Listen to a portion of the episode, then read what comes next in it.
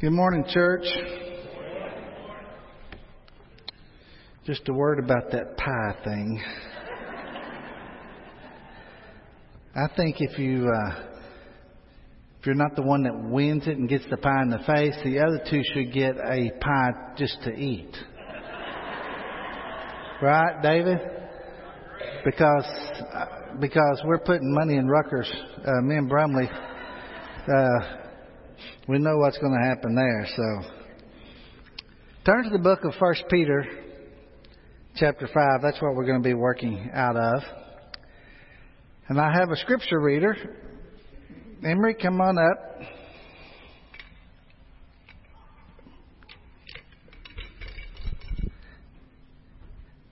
Emery Lancaster is a senior at CCS and let's see, was it yesterday? You played in the All Star, selected to play in the All Star basketball game. Did y'all win? No, okay. I'm sorry, shouldn't have. But yeah, very talented, very talented uh, athlete and young Christian woman. Thank you for being here. She's going to be going graduating this year, and uh, can I have an amen from Mike and Mindy? Uh, right? Yeah, and she, but she is going to be going to Harding. Right? University. Okay. So glad you're here. Please read our scripture for us. 1 Peter 5, 10 through 11. And the God of all grace, who called you to his eternal glory in Christ, after you have suffered a little while, will himself restore you and make you strong, firm, and steadfast. To him be the power forever and ever. And the church said, Amen. Amen. Amen. Good job, Emery. Good job. I love that. We need good, strong young men and women serving the Lord and impacting. And uh, that going off the college stuff, uh, you know, people, kids can't wait to go off. I remember the day that uh, uh, I loaded everything in the old car that I had to go off to Arkansas State University. And so I was backing out of the driveway and my dad, he just shook my hand and said, you know, hey, good luck, son. And, uh, get a job when you get over there. You know, that was his answer to everything. And then my mom was crying in the driveway and I'm backing out and she's just, you know, boohooing, waving. And I drove all of 40 miles to go to college. Uh, but hey, that was a long way for me. So when I came down here to West Monroe a year later, to because I'd gotten really turned my life around at college and I just and got converted and all wrapped up in Jesus. Well, then I just wanted to study the Bible and convert people, and so uh, I heard about this school down here we had back then at the time, uh, School of Biblical Studies, and uh, I said I'll go there.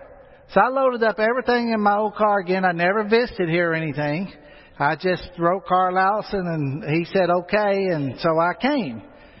And so uh, the first weekend I'm here, I'm driving around just kind of because I've never been in a. I mean, this is a big town. I'm, I don't know if you realize this was big to me.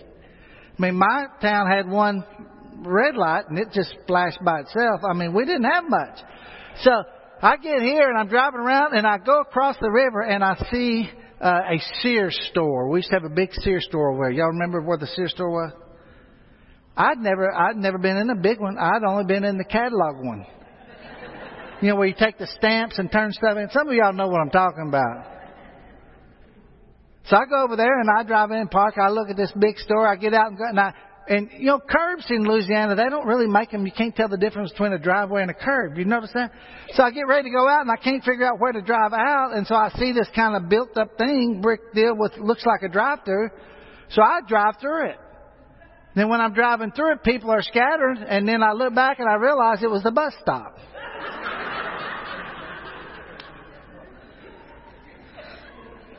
well, I have learned a few things since then. I'm not saying I always make good driving decisions even now, but I try my best. I don't know how I got off on all that, but First Peter chapter five. Uh, this last chapter in Peter, uh, we basically we've just called this words from a shepherd because Peter describes himself in the very first part of this as a fellow shepherd.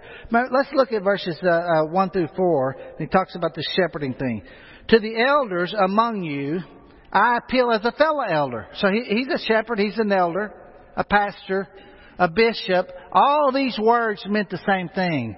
Overseer, we don't really use that one much, but overseer or shepherd, uh, uh, I mean, we could have that on the door. David, you could put shepherd, David Brumley. I mean, that'd be okay biblically. Actually, Dave, hey, Dave, we could put bishop. Bishop sounds like, you know, uh, or pastor, or the, these are all mean the same thing. He says, as a fellow elder, a, a witness, he says, look, I was a witness of Christ's suffering and one who also share in the glory to be revealed. He tells them this to the leaders. Now remember, this book is written to suffering Christians. That also means suffering leaders. But you know what? He doesn't really write about their suffering. He tells them this. Be shepherds of God's flock that's under your care, serving as overseers. Not because you must, but because you're willing, as God wants you to be. Not greedy for money, but eager to serve. Not lording it over those entrusted to you, but being examples to the flock. And when the chief shepherd, that's Jesus, right, appears, you will receive the crown of glory that will never fade away.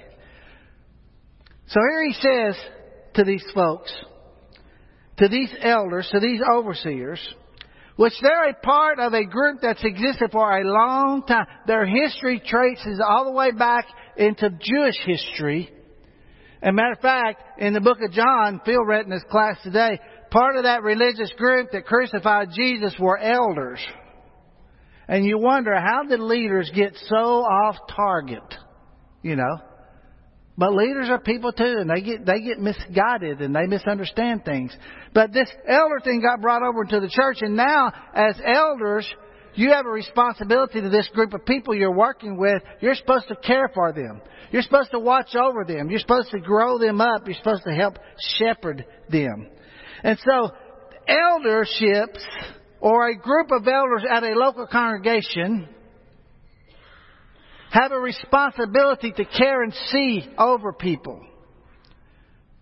Now, what's happened to elderships within the West, within America, and within democracy, elders were influenced by our culture to become boards. Like like a board over a company or a board over a school or a board. And, and so a lot of times, those are the kind of people that ended up coming into elderships because they were leaders in the community or whatever. And so they're pretty good people. Let's put them there. Hey, they know how to handle money. They know how to do this. And it almost became a good character of businessmen group. Which is not what elderships are about. Being a shepherd, is much more relational than positional. Get that one? It is relational, not positional. It's not about holding some high position. For the very thing he says shepherds have to do is have a spirit of humility.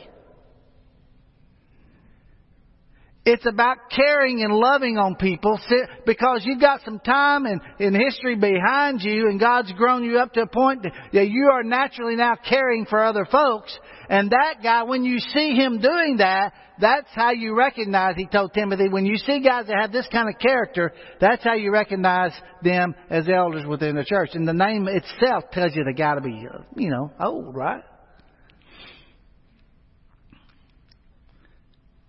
Sometimes we misunderstand what elders are supposed to be doing.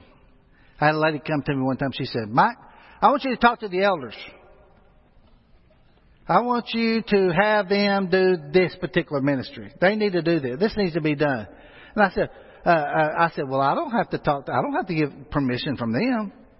She said, well, I just think, you know, maybe if they would just say, I said, well, I tell you what, just go ahead and go do that. And she said, well, I didn't mean me do it.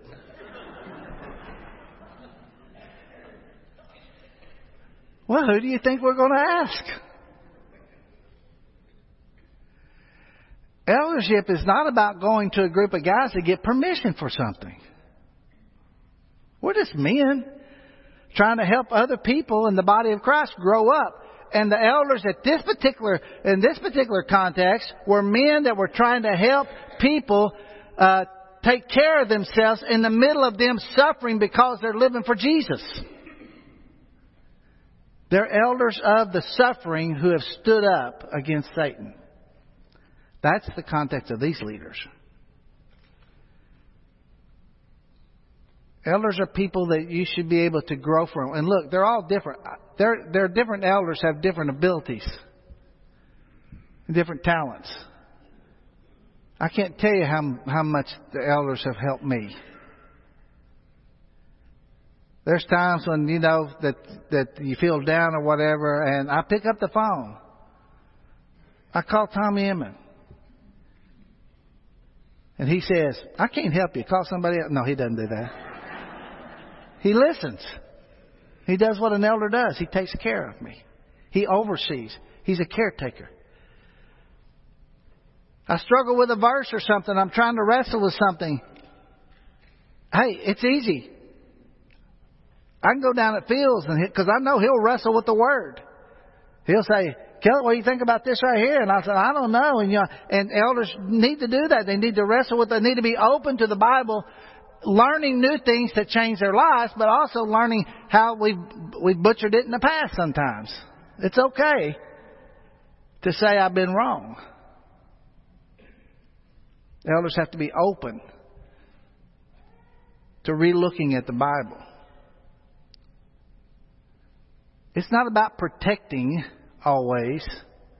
We do need to protect the flock when uh, when people are brand new in Christ, it's real easy for someone to come in that's excited and pull them away to some false doctrine, and we are responsible for making that not happen. That's why it's such an effort here to get people to hook in, to not be attenders, not be people who just show up at church. You can't elder people you're not around, and you can't teach them if they're not here. And so you make our job easy when you make yourself available.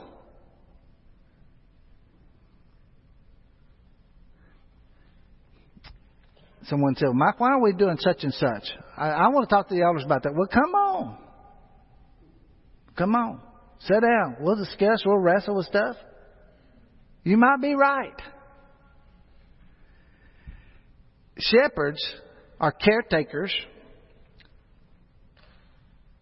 they are people who are responsible for doctrine and spiritual health, and they have a heavy responsibility for the souls that are around. It's not a position you want to step into lightly. And don't think for a moment that there aren't times when Paul Stevens is on his knees about somebody's life that's messed up and he doesn't know what to tell him anymore because he's talked to him so many times. Well, they lead, protect, guide, grow, and serve, and they do it not begrudgingly, and they do it not for money, and they do it not for authority.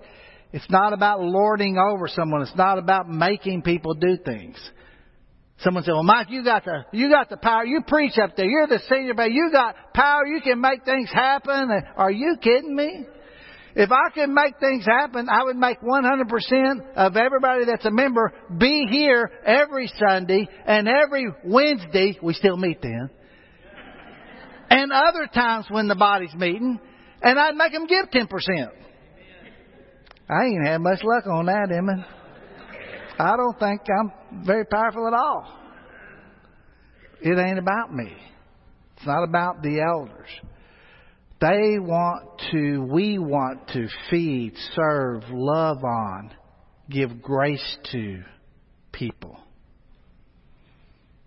Because God gave grace to us. And during tough times when people are suffering, especially in this context, they're suffering because they stood up for Jesus. They need mature people hugging their necks. Told a young lady right here before service, made sure I had the name of of her sister correct because she said she asked me to pray, and I'm going to pray. I'm going to pray for that young woman. It's an honor, an honor to pray for people. And that's one of the things elders really need to be doing more than anything else. Beseeching the creator of the universe. All right, then he goes on to talk to some more folks. He says, verse, uh, let's look at the verse 5 to 11. Young men, in the same way, be submissive to the elders. Uh, some versions will say to the, those that are older, because they think maybe this is something more general, but I think it really has direct context with the shepherds that are that he's just mentioned. All of you, elders, young men, everybody else in the church, okay? All of you clothe yourself with humility toward one another because God opposes the proud but gives grace to the humble. Humble yourselves therefore under God's mighty hand that he may lift you up in due time. Cast all your anxiety on him because he cares for you. So now he gives a word to the church. A shepherd gives a word to the church. And the first thing he tells them in verse 5 through 7 is to be humble and be submissive. Now, look, this goes totally against the grain of our culture. To be humble and to be submissive goes totally against the grain. If you don't think that, just look at professional sports. The taunting, the look at me, I'm the greatest, and all that kind of thing. Where do you think that comes from? It comes from a culture of a success that says it's all about me. As a matter of fact, we support it because we'll pay millions to watch them swing a bat and hit a ball. Right? Now, I'm a big baseball fan. By the way, congratulations to Braden Bristow, who made the Major League Baseball uh, team this this week from our church. I love what he said in the interview right after the game. I I just give God the glory for somehow being instrumental in bringing me to this point in my life. I mean, this humble, submissive to God, I thought, this is him in the passage. You can have success and not go down the road of conceit. Uh, let me give you a little math uh, deal here. I never was very good at math. I avoided all math classes I could. Finally, my senior year, I only went to school half a day, and you had to have so many classes, and, and I was like, uh, okay, I had this class, I had study hall, and I had English. I had to take English, and, and the principal said, "Kelly, you got to have one more class." I'm like, I, "I don't need any. I got all my credits." I'm like making my argument. He's like, "I don't care. You have to take one more class." I'm like, "Well, what's open?" He said, "Geometry." Geometry. So I had to take it. The only class I ever got an F in. I turned my book in the third day. I'm like, I don't get this. I, I'm not, by the way, I'm not advising teenagers that you do this, Spencer, sorry. Uh, but man, I, I didn't want to, I didn't want to go in that class. I thought I had everything I needed. I didn't want that math. Here's some math for you today. Okay? From the text. Submission plus humility. That's going to be one of those equations that gets a little more difficult. Minus worry equals peace. Submission plus humility minus worry equals peace. Let me read the verse to you and I think you'll get it. Humble yourselves, therefore, under God's mighty hand, that he may lift you up in due time. Cast all your care, all your anxiety, all your worries on him because he cares for you.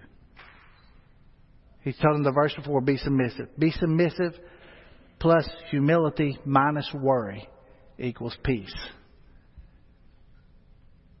This idea of being humble, when he tells him, by the way, that clothe yourself with humility. This word clothe is, uh, comes from a, uh, a Greek word. To, uh, part of it, first part of it means to tie a knot, and the other part of it means to wrap around. So it's a, it's when the servant would take. It's what Jesus did in John 13 when he took the servant apron. It's where they get the word apron from. The servant's clothing, and he clothed himself with that, and he wrapped it and he tied it in a knot and he got on his feet and he washed the feet of the disciples. Even Judas's. That always amazed me. I mean, I can understand I could wash some feet of guys that are doing pretty good. They're trying to follow even though they're mad. But here comes a guy that's going to betray me. I mean, if I wash his feet, I'd be washing him saying, yeah, buddy, but you're going to get yours, you know, right? Not Jesus. He didn't do that. He humbled himself as a servant wash the feet of the good, the bad, the betrayers, the denials. He washed the feet of all of them. That's clothing yourself with humility.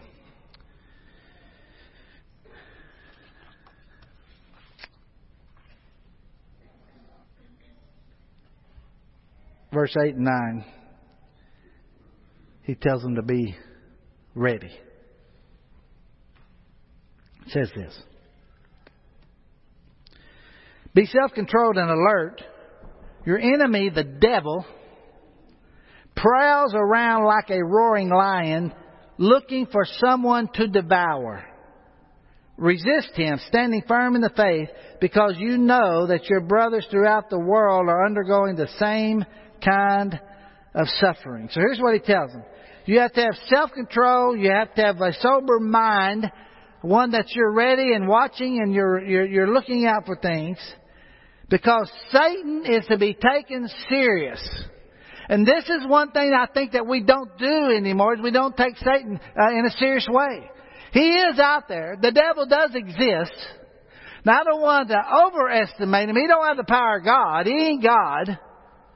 But I don't want to underestimate his ability to make a, a, a disaster happen in our life. He's on the prowl now think about that. And he's a roaring lion. So if I hear, if I'm walking around and I hear something in the bushes over there, and I go back and I pull back to see, I want to get close and I pull back and I see and it's a lion, you think I'm like, let me get a better look? Huh? He's on the prowl, a roaring lion. He's looking and waiting for you to be vulnerable and weak, and those are the times that he attacks us. No, if you have the sound, if you even hear a roaring lion, or think he's prowling around, you go the other way. You get as far away from him as you can.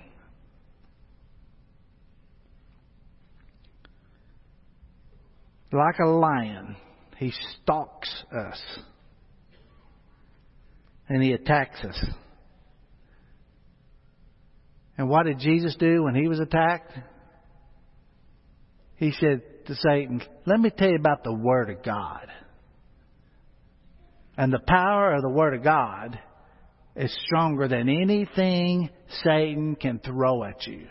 That's why it's so important to be committed to this living and active Word and have it in your heart and in your mind that you can stand, as Paul said in Ephesians, you can stand with this armor of God against the schemes that the devil is planning. He's prowling around planning schemes to get you. And you need the full armor of God and you need the Word of God. This sword. So you can stand. And then he says this. He says, resist him. You mean I can resist the devil? Yes, you can. Well, the devil made me do it. No, he really didn't. I chose to do it. Resist, stand against. And then he says, do it in firm faith. That concrete of faith underneath your life. That foundation you need. And remember, in the middle of this, be aware of Satan. He's prowling and attacking. Now what's the text? He's prowling and he's ready to attack. And so you've got to resist. You stand firm in your faith. And then what's he say? Remember, you got a bunch of brothers and sisters around you. Look what he says. Resist him standing firm in the faith because you know that your brothers throughout the world are undergoing the same kind of suffering. The suffering that, that you take, that you take in your life for, for Jesus, brothers around the world are doing that. You've got, you're in a, you're in a great group of people. You've got one another. And I'm just telling you, you can't walk by yourself in this old world. We need each other. So he tells them to be humble, he tells them to be ready, and then he tells them to be confident. Look at verse 10. And the God of all, what? Anybody got that word yet? Grace. The God of all grace, who called you to his eternal glory in Christ after you have suffered a little while, it's temporary, will himself, here's what he's going to do. The God of grace, after you've suffered a while, he will restore you, make you strong, firm, and steadfast. To him be power forever and ever. Amen. That the God of grace is going to come to your rescue. He's going to restore you. He's going to help you be firm. He's going to establish you. He's going to take care of you. Then he says, with the help of Silas, who I regard as a faithful brother, I've written to you briefly, and look at this, encouraging you and testifying that this is the true grace of God. And look what the next verse, part of the verse says. What do you do with the true grace of God? Stand fast in it. I used to think I had to stand fast in my tradition. That didn't help me. Stand fast in my ability to keep the law. Couldn't do it. Stand fast in obeying all the commandments I thought existed. Didn't make it. I was trying to stand fast in all the wrong things. Then I come across this verse. Stand fast in the true grace of God. Got it? Stand fast in the true grace of God. If you try to stand fast and fight the devil on any other basis or foundation, it ain't going to happen. You make sure you stand fast in the true grace of God. All right, a couple more verses. We'll wrap this up. I know y'all getting hungry about now, right? Anybody hungry here besides me? Okay. I guess all that pie talk kind of influenced me. She who is in Babylon, chosen together with you, sends her greetings. And so does my son Mark. Now he says this verse, and greet one another with a kiss of love. So I thought, you know, we ought to practice what the Bible says. Maybe we just have the whole audience stand up and give somebody a kiss. No, we're not going to do that. But I'll tell you what, if we did, some of you would be really uh, choosy about who you sit by next time, wouldn't you? Greet one another with a kiss of love. What's he saying? Express your love for each other. Remember, each other is what helps you walk through suffering, tough times. These people are suffering for the sake of Christ. They need somebody hugging their neck, kissing them on the cheek, saying, It's going to be all right. You're going to make it, and we can live with joy through this whole mess. And then he says this Peace to all of you who are in Christ. Every time I see that word peace, I think of my brother Rick because every time he writes something or ends something, uh, he just always says peace.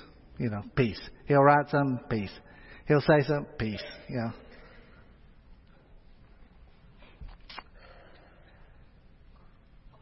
I don't know if he'll give me a choice or not, but uh, uh, I, I guess I'm planning on him going first. But I'm gonna put I want to put on his tombstone just that peace sign, you know, peace. Here lies Rick. Peace out.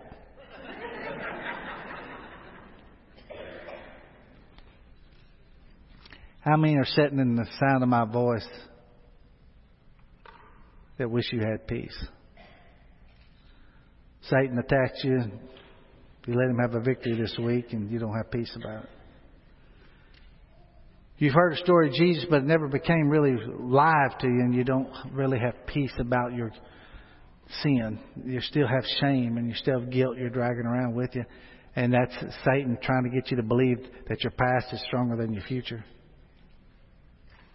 Isn't it time you lay those things down? Peter said, cast those worries, cast them, throw them off on a God who cares for you. Be submissive. Be humble.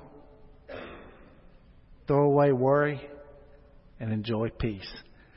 I don't want anyone to walk out of here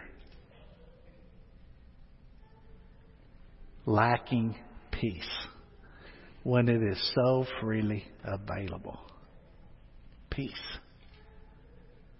Father in heaven, we thank you for the day. I know I got a long way to go in learning and growing in this thing of peace and grace and humility. I pray, Father, I'm thankful for your patience in us. I pray for our WFR family right here that's meeting in this building, in these rooms, as well as those that are meeting all over the country on our live stream. I, I don't want anyone not to have this peace that's available, Father.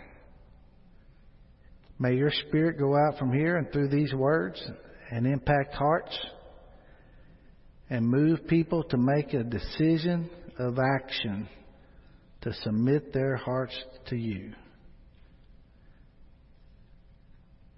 I pray if there's anybody in this room that's lost outside Jesus, they'll make that decision to submit to Him, claim Him as Lord, and be baptized. We've already seen two that have claimed Jesus as Lord today. We're grateful. We know that the good news has changed all of our lives, and we want other people to have that same joy.